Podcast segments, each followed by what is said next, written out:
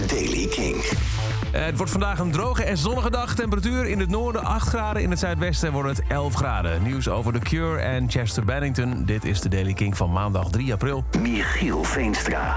De strijd tussen The Cure en Ticketmaster blijft maar doorgaan. De band heeft meer dan 7000 tickets voor hun Amerikaanse tour geannuleerd... om doorverkoop tegen te gaan. Frontman Robert Smith, eh, eh, Smith heeft aangegeven dat hij wil dat fans de shows kunnen zien... zonder belachelijke prijzen te betalen. En hij heeft het overdragen van tickets beperkt in markten waar hij dat legaal mag doen. Zoals bijvoorbeeld de staten New York, Illinois en Colorado. Die hebben allemaal wetgeving al ingevoerd om wederverkoop te beschermen. En nu heeft de band ook bevestigd dat aanbiedingen op secundaire doorverkoopsites zijn geblokkeerd. En hij moedigt fans aan die denken dat hun bestellingen ten onrechte zijn geannuleerd... contact op te nemen met de klantenservice van Ticketmaster. 7000 tickets zijn dus gewoon uit de handel gehaald. Ook waarschuwde hij dat tickets die op illegale manieren worden gekocht... geannuleerd worden en dat de oorspronkelijke kosten worden gedoneerd aan Amnesty International. Tyler Lee Bennington is de zoon van Linkin Park-zanger Chester Bennington. En die heeft op TikTok samenzweringstheorieën over de dood van zijn vader ontkracht.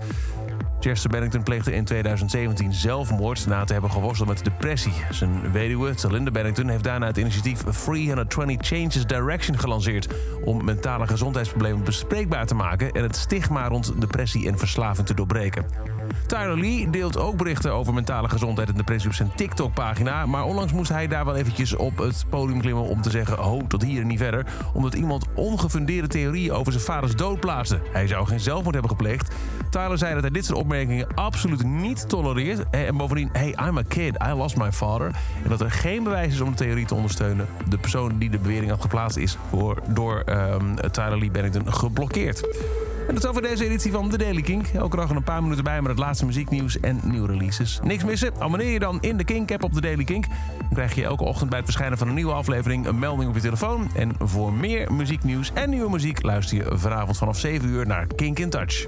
Elke dag het laatste muzieknieuws en de belangrijkste releases in de Daily Kink. Check hem op kink.nl of vraag om Daily Kink aan je smart speaker.